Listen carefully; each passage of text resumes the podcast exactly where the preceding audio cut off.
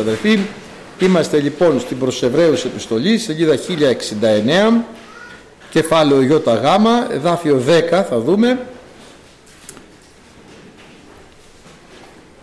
1069 σελίδα, προς Εβραίους, ΙΓ, 10. Έχομεν θυσιαστήριον, εξού δεν έχουν συνεξουσία να φάγωσιν οι λατρεύοντες στην σκηνήν διότι των ζώων των οποίων το αίμα εισφέρεται στα Άγια δια του ερχερέως περί αμαρτίας, τούτων τα σώματα κατακαίονται έξω του στρατοπέδου. Όθεν και ο Ιησούς δια να αγιάσει των λαών δια του ιδίου αυτού αίματος έξω της πύλης έπαθεν. Ας εξερχόμαστε λοιπόν προς αυτόν έξω του στρατοπέδου των ονειδισμών αυτού φέροντες. Δόξα τω Θεώ και θα δούμε και πάλι βέβαια το, τα προηγούμενα όπως είχαμε πει θα δούμε τώρα ε, μην πλανάστε είχαμε πει με διδαχάς ποικίλας και ξένας και είχαμε δει λίγες ποικίλες και ξένες διδαχές. Ας πούμε μια ποικίλη και ξένη διδαχή που δεν είναι σύμφωνη με το Ευαγγέλιο είναι ότι η σωτηρία δεν χάνεται. Άμα ο άνθρωπος σωθεί δεν χάνεται. Και αυτό αντιβαίνει στο Ευαγγέλιο. Λέει ας πούμε ε, θα εξαλείψω το όνομά σου από το βιβλίο της ζωής λέει στην Αποκάλυψη Α, δεν ήταν να σωθεί, γι' αυτό λέει θα το εξαλείψει. Δηλαδή ο, ο Θεός είχε γράψει στο βιβλίο των σωζωμένων έναν άνθρωπο που δεν ήταν να σωθεί. Έτσι λοιπόν η σωτηρία χάνεται. Μπορεί σήμερα, γι' αυτό λέει ο λόγος του, ο υπομείνας έως τέλους. Αυτός θα σωθεί. Ναι, μπορεί τώρα ε, να είμαι σωσμένος πράγματι, αλλά αύριο μπορεί να ολιγοπιστήσω να αποστατήσω, να απομακρυνθώ. Γι' αυτό και λέει ε, και στον Ιεζεκιήλ η ανθρώπου είπε προς τον άνομο αν άνομε μετανοήσεις και επιστρέψεις η ανομία σου δεν θα τη λάβω υπόψη μου. Θα τη συγχωρήσω. Και να πεις προς τον δίκαιο που είναι σωσμένος δηλαδή δίκαιος. Το σημαίνει σωσμένος δίκαιος. Θα πεις προς τον δίκαιο αν αφήσεις την δικαιοσύνη δεν θα τη λογαριάσω τη δικαιοσύνη σου και θα χαθείς. Έτσι λοιπόν αδερφοί είναι μια κακοδοξία ότι η σωτηρία δεν χάνεται.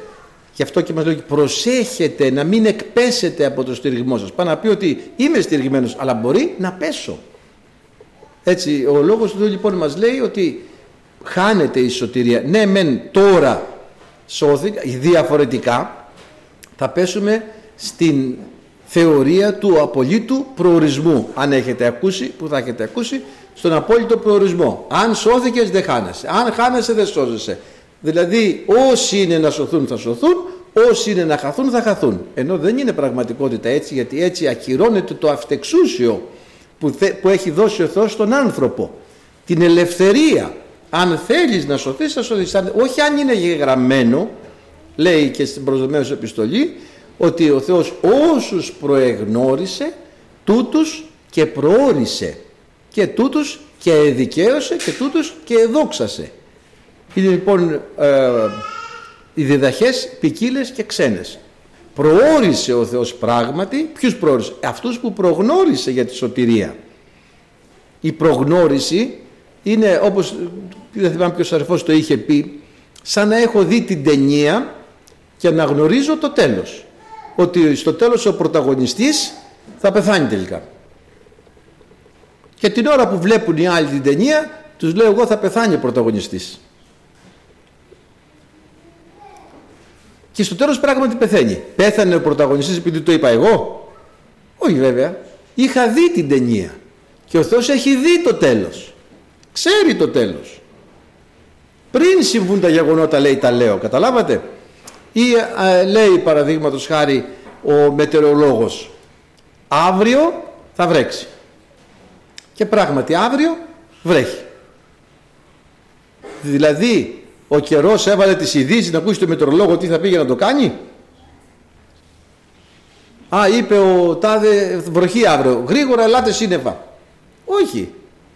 Ο μετεωρολόγος σύμφωνα με τα μοντέλα που έχει, με τους επεξεργαστές, με τους κομπιούτερ, με τα φυσικά φαινόμενα βλέπει ότι αύριο θα βρέξει. Δεν βρέχει γιατί το είπε ο μετεωρολόγος. Είδε ότι θα βρέξει και το είπε. Καταλάβατε; Έτσι και ο Θεός δεν είναι ότι σώζεται ή χάνεται ο άνθρωπος επειδή ο ίδιος τον προόρισε, το προγνώρισε και το είπε. Αυτό είναι η διαφορά. Όχι ότι ό,τι και να κάνεις δεν σώζεσαι. Είπαμε μια άλλη κακοδοξία ήταν ο νηπιοβαπτισμός, να βαπτίζουν τους ανθρώπους μωρά. Ε, γίνεται στην Καθολική και στην Ορθόδοξη Εκκλησία κυρίως αυτό. Ε, οι διαμαρτυρόμενοι συνήθως δεν βαπτίζουν τους ανθρώπους μωρά. Ε, είπαμε είναι η μαριολατρία, μια άλλη κακοδοξία, να λατρεύουν τη μητέρα του Κυρίου ως Θεό σχεδόν. Ακόμη, ακόμη έχουν φτάσει στο σημείο να ε, λένε ότι είχε άσπηλη σύλληψη και ότι είχε μετάσταση, δεν πέθανε δηλαδή το, αυτό της και έχουν φτάσει σε πολύ δύσκολα σημεία έτσι, για τη μαριολατρία. Είχαμε πει ότι είναι η μεσητεία των Αγίων, είναι μια άλλη ε, ας πούμε πλάνη, οι νεκροί Άγιοι, οι ζωντανοί Άγιοι μεσητεύουν. Βλέπετε τώρα μας ήρθε ένα αίτημα, προσευχηθείτε σας παρακαλώ για μένα για να γίνω καλά. Και πράγματι προσεύχονται οι Άγιοι και έτσι είναι αλήθεια. Αλλά όχι οι νεκροί. Οι νεκροί δεν ακούνε. Είναι εκεί που τους έχει βάλει ο Θεός, δεν ξέρουμε ακριβώς πού. Βλέπουμε μια εικόνα να μηδρά στην Αποκάλυψη κάτω από το θυσιαστήριο ή εσφαγμένη λέει. Τώρα οι άλλοι δεν γνωρίζουμε λεπτομέρειες, δεν μας αποκαλύπτει ο Λόγος του Θεού κάτι περισσότερο. Ε, όπου και να είναι όμως δεν μπορούν να ακούσουν οι νεκροί και να μεσητεύσουν ε, είπαμε ότι ήρθε η προσκύνηση των Αγίων και των Λιψάνων να προσκυνούν τους Αγίους ε, όσο Άγιος και να είναι ο άνθρωπος και εκείνος το Χριστό προσκυνάει. Και εκείνον ο Χριστός τον έσωσε. Και μας ο Χριστός μας σώζει. Δεν απαγορεύεται να προσκυνάμε οποιονδήποτε άλλον εκτός από τον Πατέρα, τον Υιό και το Άγιο Πνεύμα. Ας είναι Άγιος. Και οπωσδήποτε αναγνωρίζουμε το ύψος της αγιότητος μαρτύρων που έχουν περάσει πάνω από αυτόν τον κόσμο, πάνω από αυτή τη γη. Και αποστόλων αναγνωρίζουμε ότι έχουν περάσει ύψη αγιότητος, νέφος μαρτύρων καλύτεροι από μας πολύ καλύτεροι από μας δεν το συζητάμε γιατί εμείς είμαστε του γλυκού νερού. Αυτοί είμαστε θερμοκηπίου φυτά. Αυτοί κρατήσανε σε συνθήκες μεγάλης ας πούμε ε, αντικσότητας και χυμάζοντο από αντίξωες συνθήκες και επέφεραν και κράτησαν το όνομα του Χριστού. Μπροστά σε βασιλείς, μπροστά σε λιοντάρια, σε θηρία, σε βασανιστήρια μεγάλα και δεν αρνηθήκανε το Χριστό ποτέ. Υπάρχουν Άγιοι αδερφοί που πραγματικά δυσθεώρητα ύψη για μας. Όμως δεν μπορούμε να τους προσκυνάμε γιατί είναι άνθρωποι κι αυτοί. Μόνο το Θεό προσκυνάμε που είναι ο Πατέρας ο Υιός και το Άγιο Πνεύμα. Ε, αναγνωρίζουμε όμως και την αγιότητα και τη μακαριότητα της μητέρας του Κυρίου, μοναδικό σκεύος στην παγκόσμια ιστορία, τι μακαρίζουμε καθώς είναι γραμμένο στο Λόγο του Θεού. Δεν πρέπει ποτέ να μιλήσουμε υποτιμητικά ή να μειώσουμε τη μητέρα του Κυρίου, διότι επέβλεψε ο Κύριος επί την ταπείνωση της δούλης του. Επέβλεψε ο Κύριος οπωσδήποτε όλα αυτά ναι όμως όχι προσκύνηση και η μητέρα του Κυρίου στο γάμο της Κανά είπε ό,τι σας πει ο γιος μου θα κάνετε λοιπόν ε, ε, είχαμε πει για τα μνημόσυνα για τα συγχωροχάρτια αντίστοιχα στην ε, Καθολική Εκκλησία τα συγχωροχάρτια ε, στην Ορθόδοξη Εκκλησία τα μνημόσυνα τα οποία δεν έχουν καμιά ουσιαστική αξία ενώπιον του Θεού. Αν είναι και το κάνει όλος για να θυμάται το δικό του ε, αγαπημένο πρόσωπο που έχασε έχει καλός. Θέλω να, να, κάνω κάτι και να θυμηθώ το αλλά αν είναι να προσευχηθώ για να βελτιωθεί η θέση του αυτό είναι αδύνατον να συμβεί γιατί οι θέλοντες να περάσει χάσμα μέγα είναι στηριγμένο ο καθένας δεν μπορεί να αλλάξει θέση μετά θάνατον. Και έχουμε δει και στην προς εδώ άπαξ εναπόκειται της ανθρώπης αποθανήν μετά δε τούτου κρίσης. Δεν έχει κάτι άλλο δεν αλλάζει. Ε, ακόμη ακόμη η ειδική ιεροσύνη, έτσι είχαμε πει για την ειδική ιεροσύνη, επικαλούνται κάποιοι ότι είναι μια ειδική ιεροσύνη, ξέρουμε ότι όλος ο λαός του Θεού είναι βασιλής και ιερής του υψίστου. Ε, είχαμε πει για την αγαμία του χλήρου, είχαμε πει στην Ορθόδοξη Εκκλησία ο, ε, μόνο οι υψηλόβαθμοι κληρικοί ε, δεν παντρεύονται, ενώ στην Καθολική Εκκλησία στη Δυτική όλοι οι ιερείς δεν παντρεύονται. Αντίθετα με εκείνο που λέει ο λόγος του Κυρίου. Κάποιος να είναι επίσκοπος υποχρεωτικά πρέπει να είναι παντρεμένος. Αντίθετα από αυτά που λέει ο λόγος του Θεού.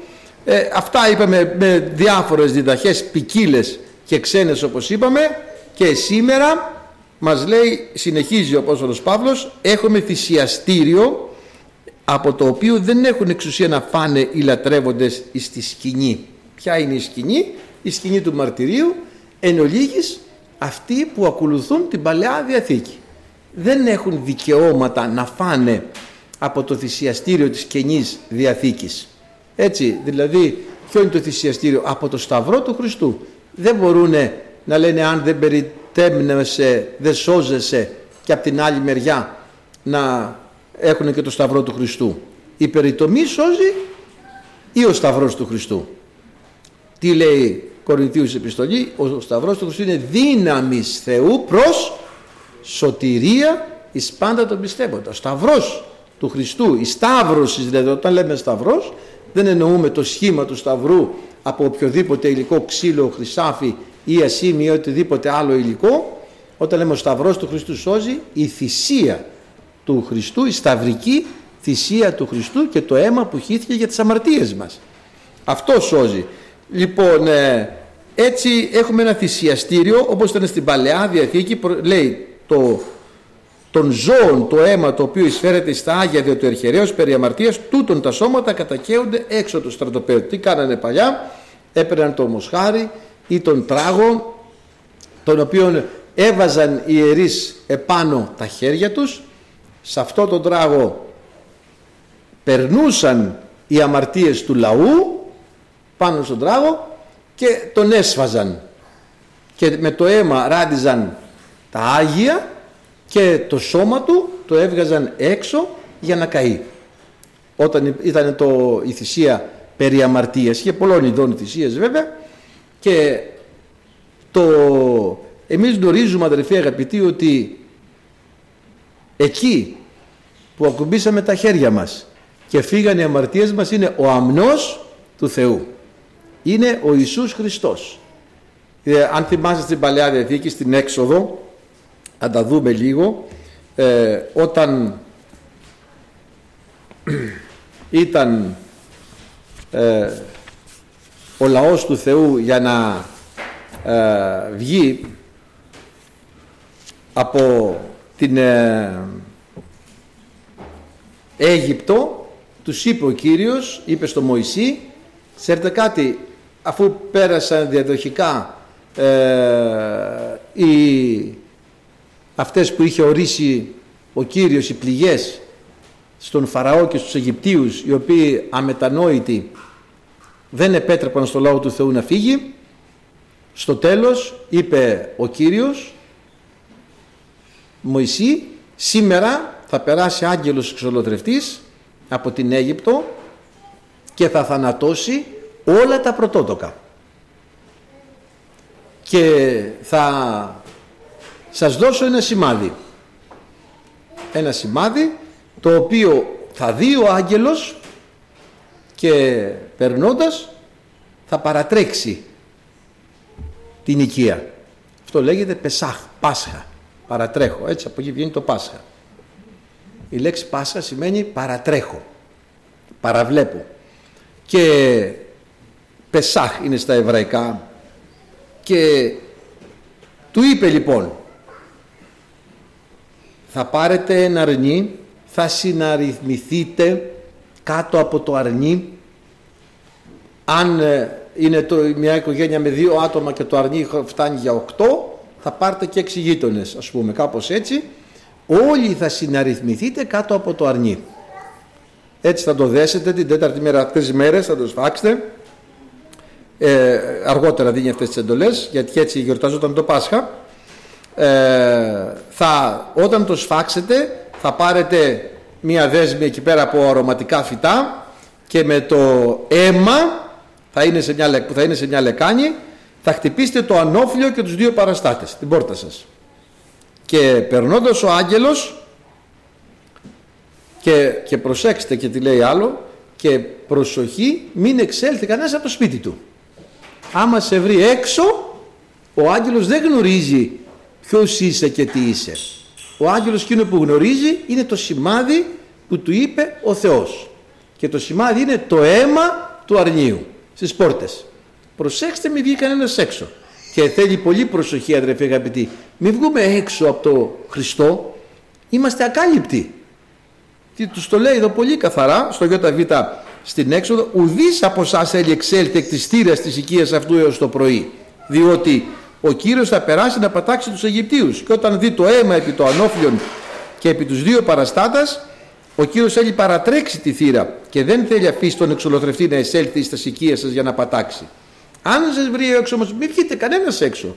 Και αδερφοί αγαπητοί όταν βγούμε έξω από το αίμα του Χριστού μπορεί να είμαστε ακάλυπτοι και κινδυνεύουμε. Είναι η σωτηρία μας βασικά κινδυνεύει και κινδυνεύουμε να χαθούμε. Αυτό λοιπόν το αίμα θα βάψετε αυτό τους παραστάτες της οικίας σας για να ε, μη σας ε, βρει ο άγγελος ο εξολοδρευτής και θανατωθείτε. Και πράγματι έτσι έγινε αδερφοί αγαπητοί και έτσι κάνανε οι, οι, Εβραίοι. Και το πρωί βέβαια υπήρχε ένας θρήνος σε όλη την Αίγυπτο αλλά ο λαός Ισραήλ ήταν ακέραιος και κανένα πρωτότοκο δεν ε, θανατώθηκε. Αλλά αργότερα τους είπε δεν τα θανάτωσα τα πρωτότοκά σας αλλά τα πρωτότοκά σας ανήκουν σε μένα. Είτε είναι ο γιος σου είτε είναι το προβατό σου είτε είναι το μοσχάρι σου θα το σφάζεις για μένα και αν ε, ξέρω εγώ είναι η όνο σου πρωτότοκο δεν είναι να θυσιάσεις την όνο γιατί δεν είναι από τα ζώα που τρώγονται αλλά είτε θα σφάξεις αντί αυτού, αυτής ένα αρνί είτε θα το λεμιτομήσεις. Ενώ δεν θα το κρατήσεις για σένα. Σε μένα ανήκουν αυτά τα πρωτότοκα. Βλέπετε αδερφοί αγαπητοί και γι' αυτό μετά έγινε αυτό και το διάταξε ο Μωυσής σε όλες τις γενές λοιπόν και πράγματι ε, βγήκανε ανεχώρησαν οι Ισραήλ και περάσανε ε, και τους έκανε τον νόμο του Πάσχα Λοιπόν, οι Αιγύπτιοι δεν φάγανε από αυτή τη θυσία, δεν φάγανε από αυτό το αρνί. Μόνο ο λαός Ισραήλ έφαγε και μόνο ο λαός Ισραήλ είχε την εξουσία να φάει. Έχουμε θυσιαστήριο λέει που δεν μπορεί να φάει αυτοί που λατρεύουν στη σκηνή. Δηλαδή τώρα εμείς έχουμε ένα άλλο θυσιαστήριο και το θυσιαστήριο μας ξέρουμε ποιο είναι. Ο Ιησούς Χριστός, η θυσία του Χριστού, ο αμνός του Θεού, το αρνί του Θεού. Αυτός είναι. Και από εκείνον τρώμε το θυσιαστήριο τώρα εμείς. Και κάθε Κυριακή το σώμα και το αίμα του Χριστού που παίρνουμε. Και λέει εδώ ε, αδερφοί αγαπητοί είπε ο Κύριος προς το Μωυσή Β 43 ούτως είναι ο νόμος του Πάσχα. Ουδής αλλογενής θέλει φάγει από αυτού κανένας αλλογενής δεν θα φάει μη περιτετμημένος, απερίτμητος σήμερα θα λέγαμε κανένας μη αναγεννημένος γιατί λέμε περιτετμημένος την καρδία και τη σάρκα. Τότε ήταν η περιτομή της σαρκός. Τώρα είναι η περιτομή της καρδίας που σημαίνει αναγέννηση. Άνθρωπος που δεν είναι αναγεννημένος δεν μπορεί να φάει ο αλλογενής. Δεν έχει δικαίωμα περίτμητος να φάει διότι οι ιερείς τρώνε από τον ιερόν που λέει και ο παπάς τα Άγια της Αγίης. Δεν μπορεί κάποιος που δεν είναι αναγεννημένος να συμμετέχει στο σώμα και στο αίμα του Χριστού. Λοιπόν, ουδήσα, ούτως είναι ο νόμος του Πάσχα, ουδής αλλογενής θέλει φάγει από αυτού και έκαστος δούλος αργυρός, αφού περιτμηθεί, τότε θα φάγει από αυτού. Ο ξένος και ο μισθωτός δεν θα φάνε. Αφού περιτμηθεί, δηλαδή μόλις γίνει η αναγέννηση, τότε μπορεί να κοινωνήσει ο άνθρωπος, μπορεί να συμμετέχει της θυσίας. Αν δεν γίνει η αναγέννηση, δεν μπορεί. Και θα το δούμε και παρακάτω που το λέει αυτό. Ε, αφού περιτιμηθεί λοιπόν θα φάει και ο ξένος και ο μισθωτός. Και συνεχίζει και λέει και αν της ξένος παρικών μετά σου θέλει να κάνει το Πάσχα εις τον Κύριον ας περιτυνθώσει πάντα τα αρσενικά αυτού και τότε πλησιάσει να κάνει αυτό και θα είναι ο αυτόχθον της γης διότι ουδής απερίτμητος θέλει φάγει από αυτού.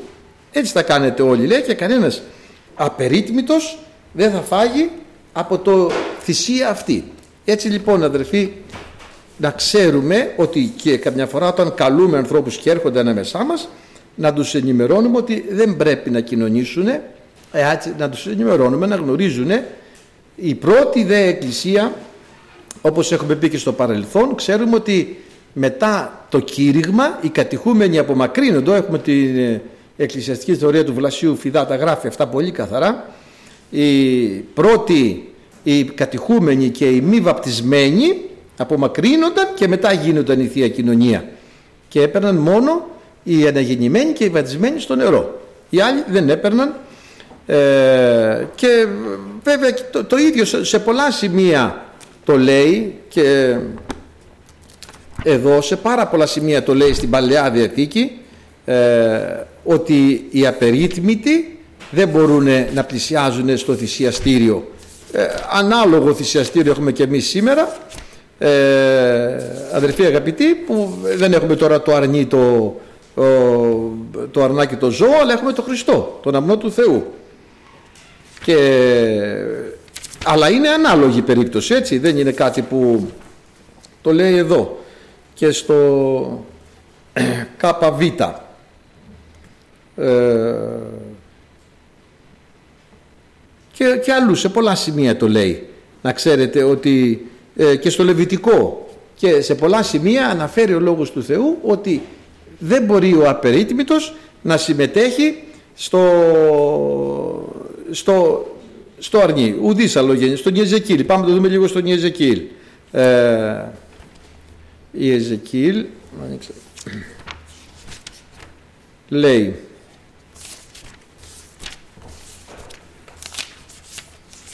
στο ε, σελίδα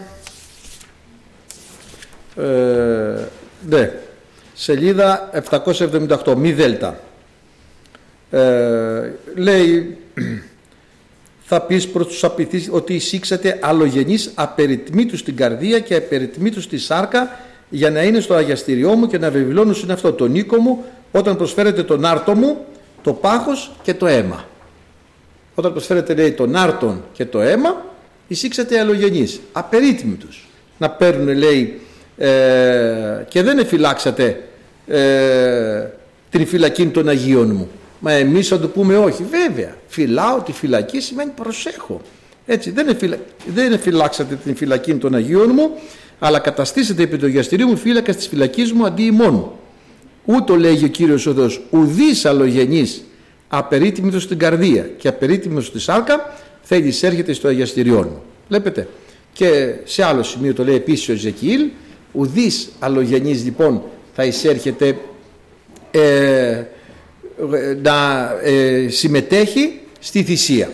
Να τρώγει από τον Αγίον.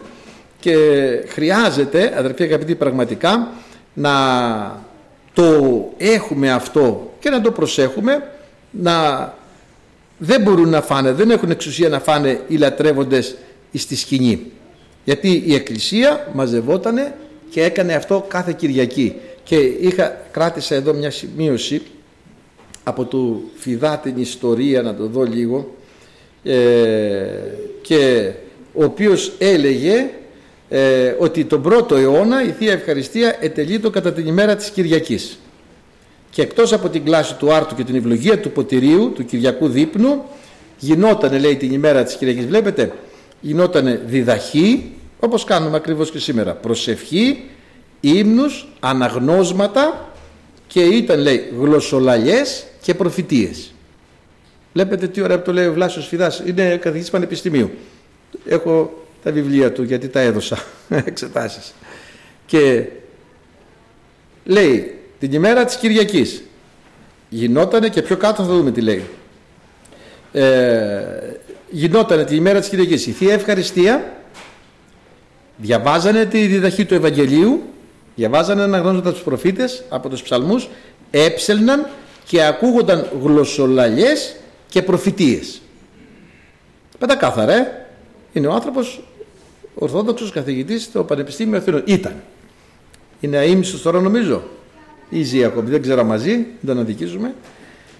Λοιπόν, ε, μετά το δεύτερο αιώνα αρχίσανε διάφορα πράγματα και μάλιστα λέει όταν βαπτίζονταν μετά το βάπτισμα ακολουθούσε η Θεία Ευχαριστία η οποία ετελείτο πρώτης κοινής εστιάσεως όπως τώρα και εμείς μετά τρώμε όλοι μαζί η Θεία Ευχαριστία γινόταν όπως τώρα. Την κάνουμε πρώτης κοινής εστιάσεως. Συμμετέχαν δε σε αυτή τη Θεία Ευχαριστία μόνο όσοι ήσαν βαπτισμένοι. Έτσι το λέει καθαρά ο Φιδάς ε, μη δι σφαγέτο λέει μη δε πιέτο από τις ευχαριστίες ημών αλλά οι βαπτιστέντες στο όνομα του Κυρίου. Λέει η διδαχή των 12 τώρα ένα άλλο πρωτοσχιανικό κείμενο. Λοιπόν έτσι λοιπόν αδερφοί αγαπητοί έχουμε ένα θυσιαστήριο στο οποίο ε, πλησιάζουν μόνο οι αναγεννημένοι. Βεβαίως προχωράμε ένα βήμα παραπέρα. Σε αυτό το θυσιαστήριο δεν είναι μόνο εδώ η Θεία Κοινωνία αλλά μετέχουμε και στο ουράνιο θυσιαστήριο. Είναι η προβολή θα λέγαμε του ουρανού εδώ ή η προβολή του εδώ επάνω. Τέλος πάντων μετέχουμε και στο ουράνιο θυσιαστήριο. Όταν ο, ο άνθρωπος ο αναγεννημένος που έχει βάλει το αίμα του Χριστού που έχει δεχτεί το Χριστό στην καρδιά του γονατίζει βρίσκεται στον ουρανό. Ευχαριστούμε τον Κύριο. Και μπαίνει στα Άγια του ουρανού πλέον στα οποία μπαίνουν μόνο οι ιερείς. Και όπως είπαμε μια πλάνη που έχει έρθει μέχρι τώρα είναι η ειδική ιεροσύνη. Πού την έχουν εφεύρει την ειδική ιεροσύνη πού τη βρήκανε που δεν υπάρχει πουθενά γραμμένη μέσα στο Ευαγγέλιο αλλά ο Πέτρος λέει εσείς είστε γένος εκλεκτών έθνος Άγιον βασίλειον ιεράτευμα έθνος Άγιον λαός τον οποίο εξέλεξε αυτός να εξαγγείλετε τις αρετές εκείνου που σας κάλεσε από το σκοτάδι στο θαυμαστό του φως και στην Αποκάλυψη λέει είστε ιερείς και βασιλείς του υψίστου. Από τα Άγια λοιπόν τρώνε μόνο οι ιερείς. Μόνο οι ιερείς τρώγανε, λέει, τρώγανε μέσα στα Άγια στο θυσιαστήριο, έτσι. Τρώγανε οι ιερείς το κρέας. Μόνο οι ιερείς. Α, τώρα όμως στην Καινή Διαθήκη που κάθε αναγεννημένο παιδί είναι ιερέας και μπορεί να προσφέρει θυσίες και να τρώει από τον άρτον και τον ίνον. Αν δεν έχει αναγεννηθεί δεν είναι ιερέας, απαγορεύεται μη ιερέας να φάγει το κρέας στα Άγια. Απαγορεύεται. Αν δεν έχει αναγεννηθεί ε, δεν έχει γίνει ιερέας του Θεού. Έτσι λοιπόν προσθέσανε μια λεγόμενη ειδική ιεροσύνη που ε, εύκολα λύνει στα πράγματα, μια υποπαράγραφο της ε, παραγράφου, μια πενθέκτη της πέμπτης και της έκτης και μια εβδογδόη και δεν ξέρω τι, τα φτιάχνεις όλα μια χαρά τα μαγειρεύεις. Πλην όμως ο λόγος του Θεού τι λέει. Ευχαριστούμε τον Θεό. Ο λόγος του Θεού τι λέει. Ότι μόνο ιερείς και κάποιος για να είναι ιερέας πρέπει να αναγεννηθεί από το Θεό για να μπορέσει λοιπόν έτσι λέει αγαπητοί ότι των ζώων των οποίων το αίμα εισφέρεται στα άγια του ερχερός περιαμαρτές τούτων τα σώματα κατακαίονται έξω τους στρατοπέδου να μην σας κουράζω και το διαβάζουμε. Έπαιρναν λοιπόν τον τράγο τον πήγαιναν έξω το μοσχάρι λέει μαζί με το δέρμα την κόπρο και όλα τα υπόλοιπα και τα έκαιγαν. Σε ένα μέρος γινότανε ολοκαύτωμα για να καούν μαζί και οι αμαρτίες. Τώρα έξω του στρατοπέδου έπαθε ο Χριστός. Έτσι. Δηλαδή άμα δούμε ε, αδερφοί αγαπητοί στον Ιωάννη στο Ευαγγέλιο λέει ε, και παρέλαβον λέει τον Ιησούν γιώτα θήτα 16 και παρέλαβον τον Ιησούν και απήγαγον και βαστάζον τον σταυρόν αυτό εξήλθεν στο λεγόμενο κρανίου τόπος όσο λέγεται ευραστή Γολγοθά ο πεσταύρωσαν αυτόν. Εξήλθε. Έξω από την Ιερουσαλήμ ήταν ο Γολγοθάς έτσι. Έξω από το στρατόπεδο Εξήλθε λοιπόν και ο Κύριος έπαθε έξω του στρατοπέδου. Αυτή λοιπόν τη σταύρωση έξω του στρατοπέδου την παθαίνουν όλοι οι χριστιανοί. Των ονειδισμών αυτού φέροντες. Όσοι είναι του Χριστού σταύρωσαν τη σάρκα ομού με τα πάθη και τις επιθυμίες και φέρνουν τον ονειδισμό του Χριστού και φέρνουν το σταυρό του Χριστού. Όταν λέει ο Απόστολος Παύλος εγώ βαστάζω τα στίγματα του Χριστού εν το σώματί μου σημαίνει ότι φέρνει τον εγγυδισμό του Χριστού στη ζωή του και σταυρώνεται κάθε μέρα. και ο χριστιανός να ξέρετε σταυρώνεται κάθε μέρα αρκετές φορές. Προσωπικά μου έχει συμβεί και εμένα κάποια φορά κάποιοι παλιοί μου γνωστοί ε, με αγαπούσαν πάρα πολύ φίλοι και νομίζαν ότι πλανήθηκα και θέλανε οπωσδήποτε να με γυρίσουν πίσω. Ήτανε καμιά δεκαριά και με πιάνουν και οι δέκα και με κολλάνε στον τοίχο, με σηκώνουν, μου ανοίγουν τα χέρια και με καρβώνανε υποτίθεται. Λέει θα σε σταυρώσουμε τώρα. Εάν δεν αλλάξεις και δεν γυρίσεις πίσω γιατί σε χάσαμε. Και κάνανε ότι με σταυρώνουν, με είχαν κολλήσει στον τοίχο πόση ώρα εκεί πέρα με κρατάγανε. Λέω κρατάτε μέχρι να κουραστείτε. Με σταυρώναν υποτίθεται. Αλλά δεν είναι αυτό τώρα που μου κάνανε ας πούμε έτσι για να, γιατί με χάσανε από φίλο, γιατί αδερφοί αγαπητοί όταν γνωρίσαμε τον Χριστό μας χάσανε όλοι. Κλαίγαν όλοι και γιατί μας χάσανε και δεν μπορούσαν να καταλάβουν τι μας συμβαίνει. Σου λέει αυτό το παιδί κάτι έπαθε, κάτσε να τον ξυπνήσουμε το φίλο μας ας πούμε. Και έτσι αδερφοί αγαπητοί κάθε μέρα, ο Απόστολος Παύλος λέει κάθε μέρα αποθνείς κομμάτι είναι σε εσάς καυκισή μου. Κάθε μέρα. Και πώς πεθαίνουμε κάθε μέρα; Μη κάνοντας το θέλημά μας. Ξέρουμε ότι αυτή τη στιγμή θα μπορούσε να ήμουν κάπου που μπορεί να περνούσα πολύ καλύτερα από ό,τι περνάω τώρα εδώ σε έναν άβολο ξύλινο πάγκο. Έτσι άβολος ξύλινος πάγκος. Και κάθομαι μια μισή ώρα. Πολύ άβολο. Θα μπορούσα να είμαι σε μια αναπαυτική καρέκλα κάπου να έχω μια ωραία θέα να τρώω ένα ωραίο φαγητό ή να πίνω ένα καφέ και να ρεμβάζω και να χαίρομαι και να είμαι στο ίντερνετ να σερφάρω και δεν ξέρω τι άλλο να μπορώ να κάνω, ό,τι ήθελα. Όμως δεν είμαι εκεί που θα ήθελε ο άνθρωπος να είμαι, είμαι εκεί που θέλει ο Χριστός να είμαι. Να ακούω το λόγο Του, να προσεύχομαι, να σταυρώνω τη σάρκα μου, να μην κάνω το θελημά μου. Βλέπετε είναι σταύρωση να μην κάνω το θελημά μου. Να ήμουν ξάπλα, εκδρομή και δεν ξέρω τι άλλο. Έτσι αδερφοί αγαπητοί, ε, όσοι είναι του Χριστού σταύρωσαν τη σάρκα και έχουμε και εμείς μια σταύρωση και παθαίνουμε έξω του στρατοπέδου.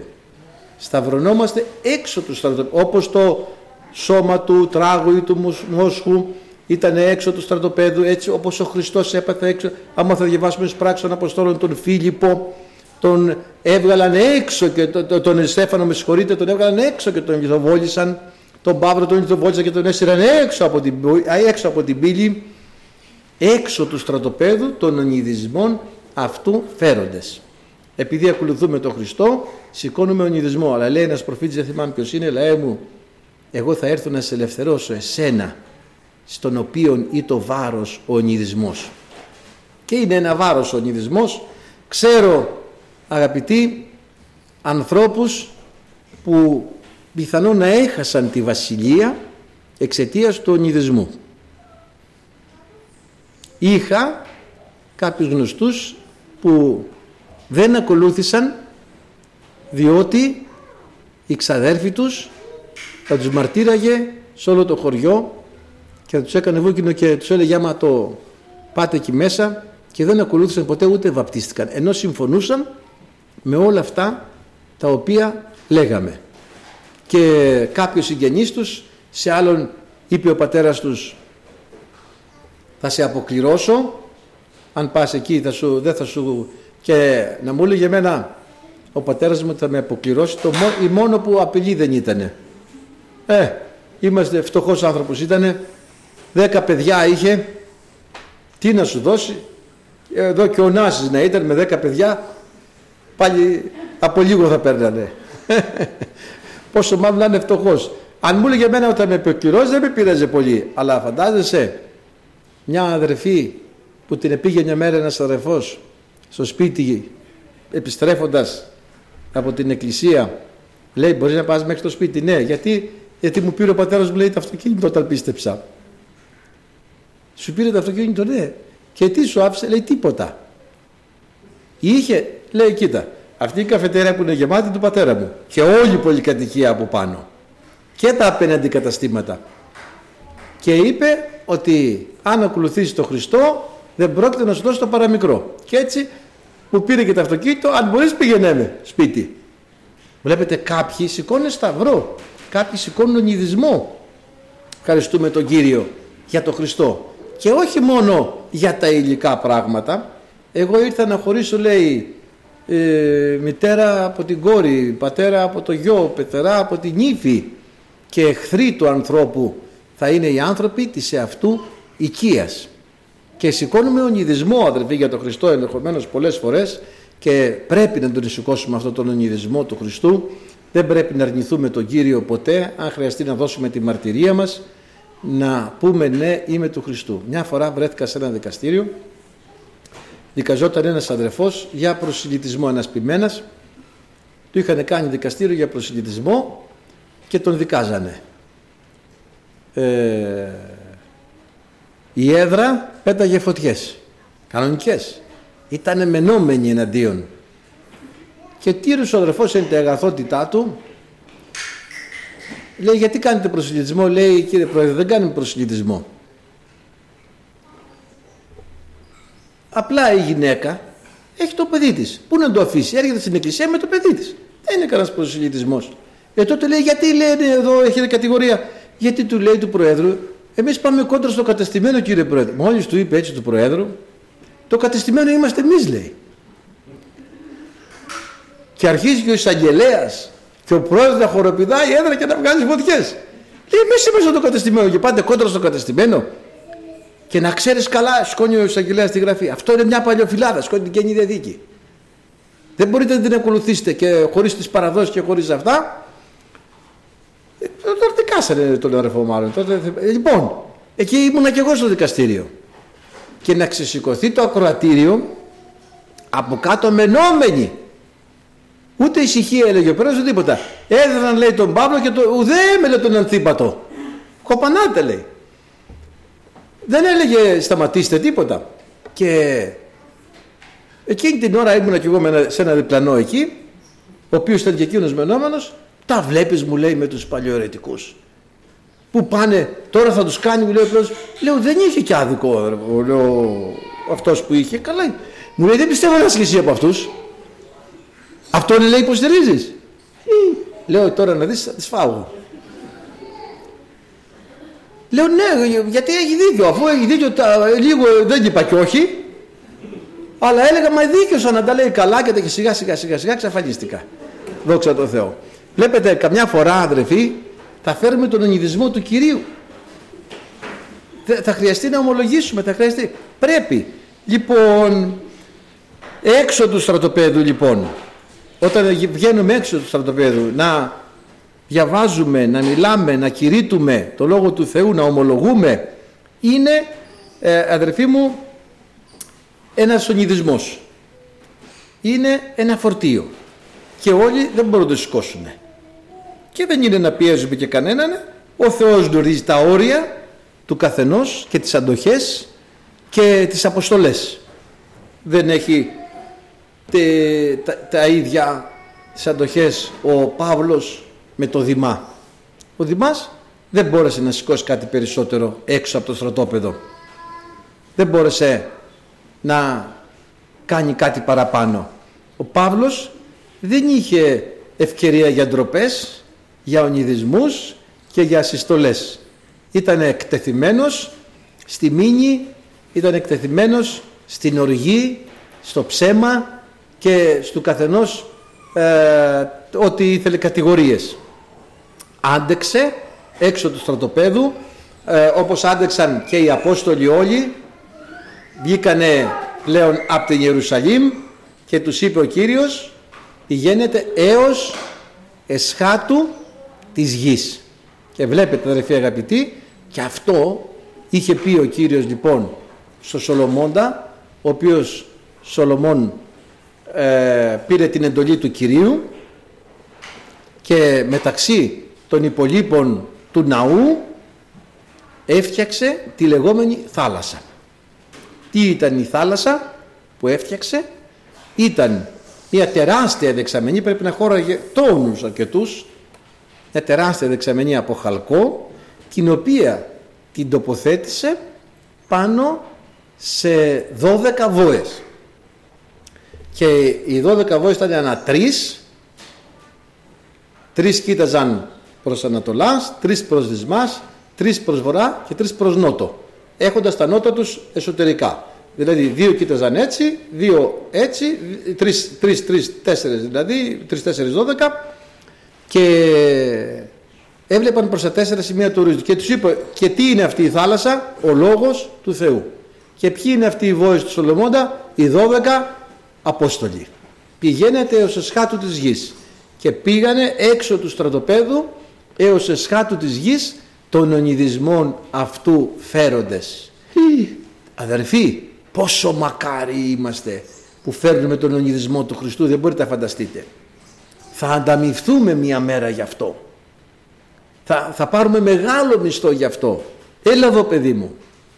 Εσύ λέει δεν τράπηκες να μου ομολογήσεις ενώπιον ούτε εγώ θα ντραπώ να σε ομολογήσω ενώπιον του πατρός μου. Εσύ λέει ντράπηκες να με ομολογήσεις ενώπιον του άνθρωπου και εγώ θα ντραπώ να σε ομολογήσω ενώπιον του πατρός μου. Βλέπετε αδερφοί αγαπητοί ότι φέρνουμε τον ονειδισμό του Κυρίου και είναι μια ευλογία. Είναι για μας ωραίο έξω του στρατοπέδου. Και πράγματι ε, δεν γνωρίζουμε τι μπορεί να κάνει ο Θεός και τι μαρτυρία μπορεί να δώσει με μία μόνο ομολογία μας χωρίς δισταγμό ενώπιον κάποιου πλήθους, κάποιου ανθρώπου ή δεν ξέρω και τι άλλο. Ένας λόγος για τον οποίο μπορεί να διστάσουμε να ομολογήσουμε τον Χριστό έξω του στρατοπέδου είναι να μην δεσμευτούμε διότι αν αποκαλύψω την ιδιότητά μου ως χριστιανός μετά πρέπει να συμπεριφερθώ και αναλόγως. Και αν του έχω πει ότι είμαι χριστιανός μετά τι να πω; Ε, να πούμε αυτό το ψεματάκι για αυτό το λόγο. Να πούμε αυτό που σημαίνει ότι όταν ομολογήσω ότι είμαι του Χριστού έχω αποφασίσει να χάσω ενδεχομένως πολλά πράγματα. Έτσι δεν είναι; Και λοιπόν λέει εδώ τώρα ε, όθεν εάν της είναι Χριστό είναι νέο κτίσμα. Καινή κτίση. Νέα ζωή. Και περπατάμε έξω του στρατοπέδου. Και πολλές φορές λέω άλλοι έχουν καινή ζωή και άλλοι καινή έτσι άλλοι έχουν καινή ζωή και άλλοι καινή το πρώτο και με αλφαγιώτα νέα ζωή και άλλη καινή άδεια ζωή. Χωρίς το Χριστό η ζωή είναι καινή με ε. Με το Χριστό η ζωή είναι καινή με αλφαγιώτα νέα κτίσεις ευχαριστούμε το Θεό. Νεόδμητο οικοδόμημα. Θεμελιωμένο οικοδόμημα. Και αυτό δοκιμάζεται έξω του στρατοπέδου. Ο Σταυρός ήταν έξω της Ιερουσαλήμ. Έξω της παρεμβολής. Ευχαριστούμε τον Κύριο και έτσι αδερφοί αγαπητοί και εμείς να έχουμε το θυσιαστήριο αυτό που όπως είπαμε δεν μπορεί να μετέχει ο καθένας και στο επίγειο και στο ουράνιο δηλαδή μόνο με το αίμα του Χριστού βρισκόμαστε στην παρουσία του Θεού και μόνο είπαμε οι περιτετημένοι την καρδία ε, μπορούν να μετέχουν στο θυσιαστήριο ουδής αλλογενής ή απερίτμητος μεταφορικά είναι μη αναγεννημένος στη σημερινή εποχή έτσι αλλά και βαπτισμένος όπως είδαμε που το λέει και στη διδαχή των 12 και αδερφοί αγαπητοί άδικα χάνουν οι άνθρωποι τόση ευλογία. Άδικα. Χάνουν τόση ευλογία. Να περιμένουν τα θυσιαστήρια. Να περιμένουν οι ευλογίες και οι άνθρωποι να στέκονται μακριά σαν ξένοι. Εμείς λοιπόν ας εξέλθουμε έξω του στρατοπέδου να ενημερώσουμε τους ανθρώπους αδερφοί πόσο σημαντικό είναι να γνωρίσουν τον Χριστό. Αμήν.